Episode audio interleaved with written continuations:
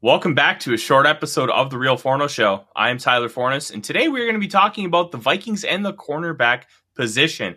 Now, one interesting thing happened this past Friday when it was reported by NFL Network's Tom Pelissero that Jalen Ramsey was available for trade, and sources around the league believed he would be traded by the Los Angeles Rams. Now, this is a very interesting opportunity for the Minnesota Vikings. If they were to trade for him, they would immediately revamp their cornerback room and give themselves a bona fide megastar at the position while they also try to develop the three cornerbacks that they currently have on the roster in Cameron Dantzler, Andrew Booth Jr., and Akayleb Evans. There's a lot of layers to this, and we're, we're going to kind of discuss it here in short order. If the Vikings were to trade for him, what's the cost and what's the cap hit? Well, we'll kind of start with uh, the latter here. The cap hit would be $17 million. Now, the interesting thing is, it is all base salary. So you can fudge that number. You can give him a $16 million signing bonus and spread out that cap money over the course of the next few years, clearing up almost $11 million in cap space.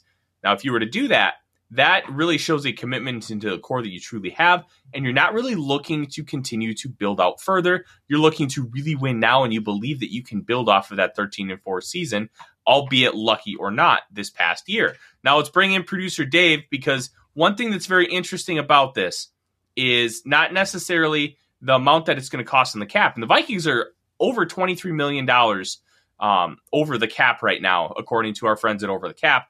But it's also the compensation that it would take to acquire a player of Ramsey's caliber. Dave, it's it's a very interesting situation, and what makes it really interesting, we don't know what it's going to cost to get him. How do you feel about a, a possibility of a Jalen Ramsey trade? Oh, the idea of having him on our team is a delightful one. He would definitely be CB one. Uh, he would be dreaded. Opposing offensive coordinators would have to purposely game plan against him because, like you've said many times before, the defense is a weak link system, especially the defensive secondary. Now, the cost to get him, as much as I agree with you that 17 million is a lot of money and but that could be fudged and you make signing bonus into, you know, the majority of it and you have a low cap hit. So we mm-hmm. survive. That and I like that there's still 3 years on his contract. That's perfect timing. Take him to he's 28 now, that would take him through 31, which is about the prime years or the last of that prime window for most normal cornerbacks and he's not he's not normal. He is an island. He is mm-hmm. one of those game changers in the NFL, there's only a handful of them in any position, and he's one of them at the cornerback position. Would it instantly make the Vikings better on defense? Oh, heck yes. And would our new defensive coordinator, Brian Flores, love it because it plays right into his style? A hundred percent. Would we love it as fans to see another star on the defensive side? Even more. It would be fantastic. Mm-hmm. The cost is my hesitation comes where what is his trade cost going to be? I've looked and seen, well, you get two first and two this and two that or this, but really, can we afford that when we already know we're short on picks to start off with? What what would be the bare minimum, in my estimation, to get him to get in a trade with the Rams? Would it be picks and a player?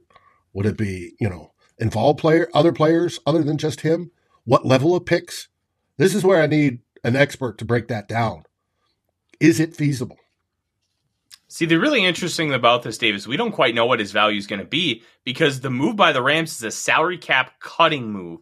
It's not necessarily, hey, we have disgruntled star. It's everybody knows that you want to get rid of him, and how badly do you want to do so? I see this coming close in value as to what Khalil Mack got from uh, when the Chargers traded for him this past offseason.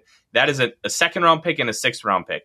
Both of those came in the 2022 draft. And one thing that uh, we've learned as far as approximate trade value, a third round pick this year is worth a fourth round pick next year and vice versa. So um, it's better to have them now than later.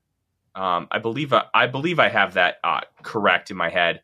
And it's a fourth rounder. If you offer a fourth rounder this year and substitute it, it would be a third rounder next year.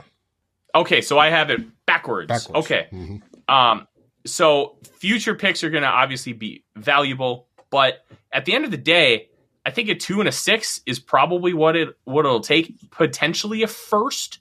Um, I also think the intriguing option of adding a cornerback like Cameron Dantzler back in return could be something that the the Rams would really like because he fits in what they like to do, the Vic Fangio style defense. And on top of that, the Vikings probably aren't going to want him long term for this defense, anyways. So then all of a sudden, you're cutting almost $3 million off of your salary cap. It's kind of a win win, and you'll be able to send back less draft compensation. But I think the starting point is that Khalil Mack traded two and a six. It all depends on who's willing to bid, who is like how many teams are very interested, because that'll obviously drive the drive the price up. But I, I don't see him getting anywhere close to what the Rams paid for him, and that was two first and a fourth. Um, now the other question is, should the Vikings do it? I'm of the mind that they shouldn't, but I also think it's something that they're going to explore because if they truly believe in Kirk Cousins and what this offense is, and they just need to get Flores some players on defense, what better way than getting him arguably the best cornerback in football when it's a position that he values more than any other on that defense? Guys who can play press man coverage and be great at it. That that seems like a big win in the eyes of Flores. And if they believe that Cousins continues to be the guy, it makes a lot of sense. I would lean against it, but you have to keep it on the table. It, it, it's enticing. We'll find out. Mhm. We will But find I. I do It's bet be- Kwesi explores it without a doubt. I Oh, expect that. It's crazy. He's going to explore every possible option to help make this team better. And that is it for today. We're going to continue to keep an eye on this situation along with everything else uh, with the Vikings offseason. Make sure you catch us live Monday nights at 6 p.m. Central Time right here on the Climbing the Pocket YouTube channel on The Real Forno Show. And you can catch all of my written work at vikingswire.usatoday.com. Take care. Skol Vikings!